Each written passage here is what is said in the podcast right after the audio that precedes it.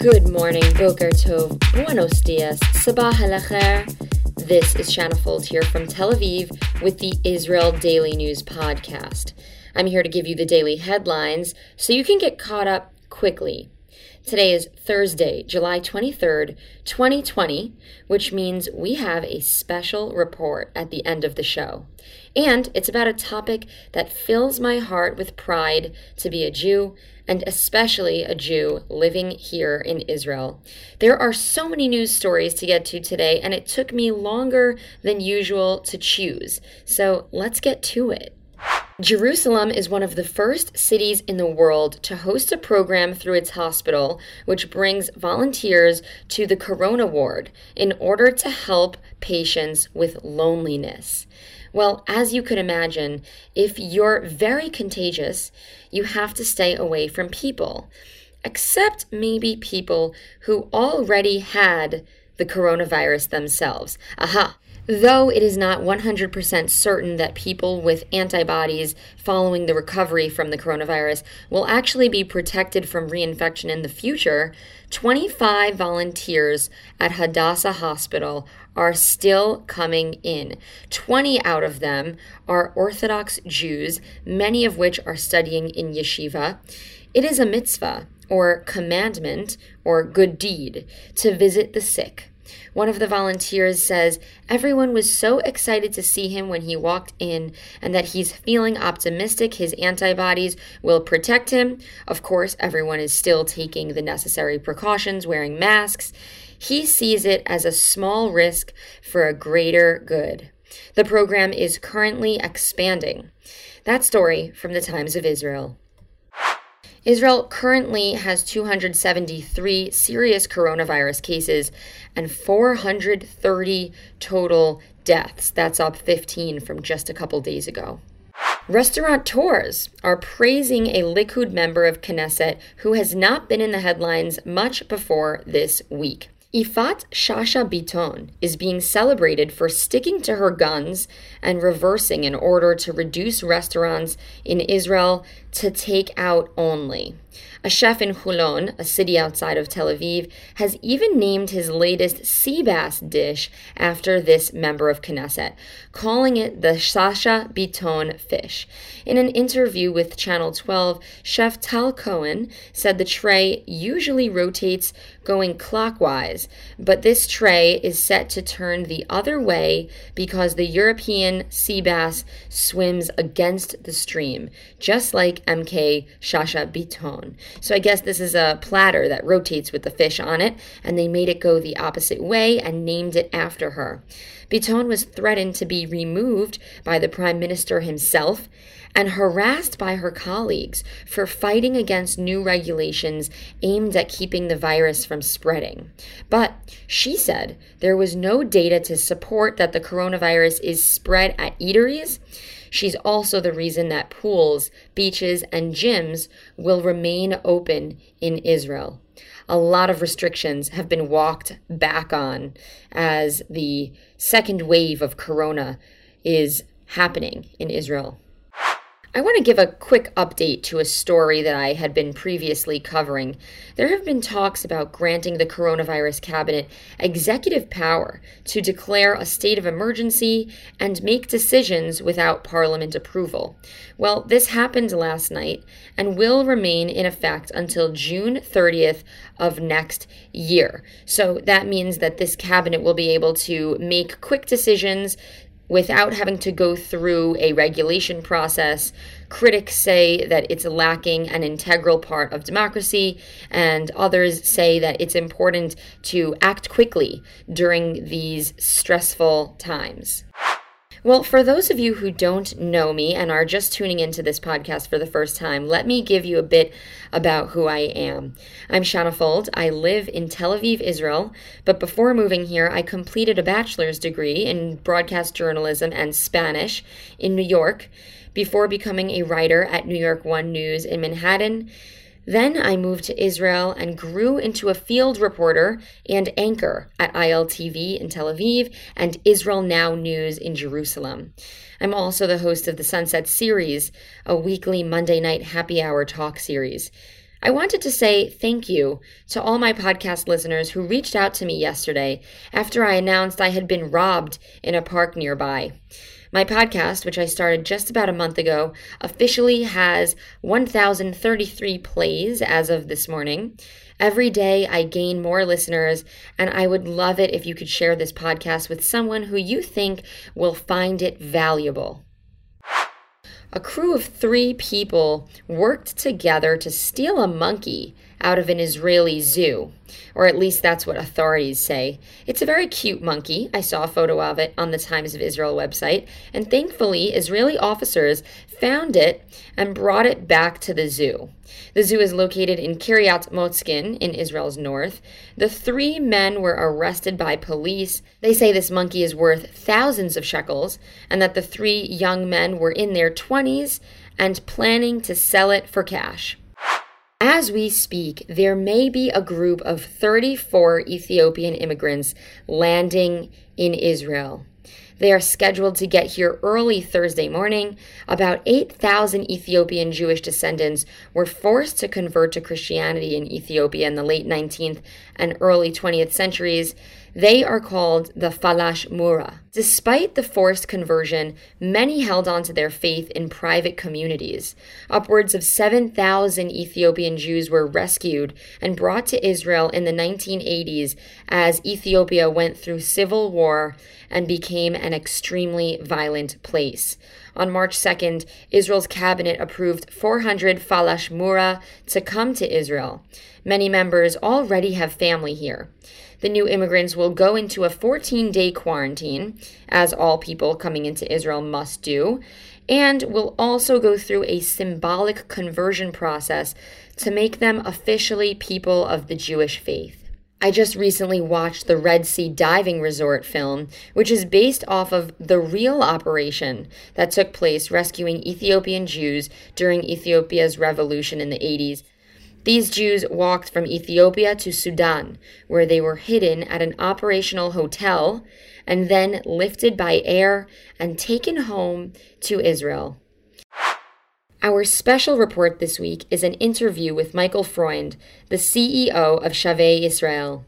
This organization helps bring the descendants of Jews and the lost tribes of Israel back to the Holy Land and helps them reclaim their Jewish roots. It's about ancestry, belonging, and finding unbelievable communities who, for thousands of years, have held on to their Jewish identities and traditions, even through tough regimes in unwelcoming countries. Michael Freund is joining me today both because he is a successful immigrant working and living in Israel and because what he does is just fascinating. It also makes me proud to be a Jew. One of the communities of Michael's focus is the B'nai Menashe, a group of Jews who have been living in an area in India's northeast section. Thank you for your time, Michael. Hi, thanks for having me. I'm Michael Freund, the founder and chairman of Shavei Israel. Okay, Michael, why did you come to Israel? I was born and raised in New York, and I grew up in a very Zionist family. My first visit to Israel was when I was nine years old, and it left a very deep impression on me. I, uh, I felt a strong connection to this land and to this country. And I became religiously observant in high school. And as I grew older, I um, came to feel very strongly that uh, Israel is where the Jewish future is being built, and I wanted to be part of that. What would you say your level of professionalism was when you arrived here? When I came to Israel, I had a uh, an undergraduate degree from Princeton University, and I also had an MBA from Columbia. And I had previously worked uh, for the uh, Jerusalem Post, and for two years I worked at the Israeli mission to the United Nations uh, as the assistant to the ambassador and the speechwriter for the delegation, uh, and all that was prior to coming to Israel. Have you grown or changed in your career since being in Israel? And would you say it was worth the ride? After making Aliyah in 1995, I went to work for an NGO called Peace Watch, which monitored compliance by Israel and the Palestinians uh, with the terms of the Oslo Accords. Uh, subsequent to that, I went to work for a bank briefly, uh, which gave me no sense of purpose or satisfaction. So when Benjamin Netanyahu was elected prime minister uh, for the first time in 1996, I went to work for him uh, in the prime minister's office as the deputy communications director. I served there for three years, and uh, in 1999, uh, when Mr. Netanyahu left office, um, I uh, went to work for Ruder Finn, the American PR company, which had a branch in Jerusalem. Um, I was there for a little, I think, a little over a year when I decided that uh, my passion lay elsewhere. And it was in trying to reach out and find lost Jews uh, around the world and help them to reconnect with our people. Uh, it's something that I first became exposed to while working in the Prime Minister's office. And um, that's what prompted me to uh, start uh, the Shavei Israel organization with the aim of uh, helping those who were once part of our people uh, to return and to reconnect with their roots. What was the most outrageous, craziest career moment of your life? Something you could never forget? Give us the dirt and the humor that comes with that story. At Shavei Israel, we work with a variety of communities around the world, such as the Chinese Jews of Kaifeng in China, the Bnei Menashe of northeastern India, and the uh, the Bnei Anusim or Marranos of Spain, Portugal, and South America. And um, I've had the opportunity to visit uh, all these far-flung communities, and um, there are a lot of very special moments that stand out. Uh, in particular, uh, while visiting with the Bnei Menashe in northeastern India, uh, going to some far-off uh, village and uh, walking into a, a small synagogue made out of bamboo and standing there with uh, a group of, of B'nai Menashe, of our lost brethren, and um, reciting the, uh, the Mincha, the afternoon prayer. And if you closed your eyes, um, you could imagine that you were standing in Jerusalem or Bnei Brak. it was a very powerful feeling of Jewish solidarity and connectedness. What is a career highlight you've had in Israel that truly made you proud of yourself? I think what I'm most proud of is the fact that we've been blessed to bring more than 4,000 B'nai Menashe and Aliyah uh, to Israel from India over the years, as well as uh, thousands of other people from around the world who sought to reconnect with the Jewish people. And um, it gives me a great sense of uh, satisfaction when I see how they have integrated into Israeli society, how they serve in the army, how they raise beautiful Jewish children here, um, how they support themselves and their families, and make a um, an important contribution uh, to building this country. I um, I see that, and I um, I become convinced even more that uh, groups such as the B'nai Menashe are uh, a blessing for all of us. They're a blessing for Israel and the Jewish people. What's been the key to your success? I think the key to success is um, having faith, faith in God, faith in oneself, and um, also a sense of appreciation that even with all the challenges and difficulties uh, that we face, um, our generation is blessed to live in the land of Israel under a sovereign Jewish government. And that is something that our ancestors could only have dreamt of. Um, there's a lot of work to be done. There are a lot of things that need to be improved. Um, but we can't sweat the small stuff. Uh, each of us has a contribution to make. Each of us has something to give back and to just make this country better. Is there something interesting that I did not ask you? I think that the uh, Chinese Jews and the B'nai Menashe that we've brought from India, as well as others, underline the fact that we are one nation with many faces, that uh, Jews come in all shapes, colors, and sizes.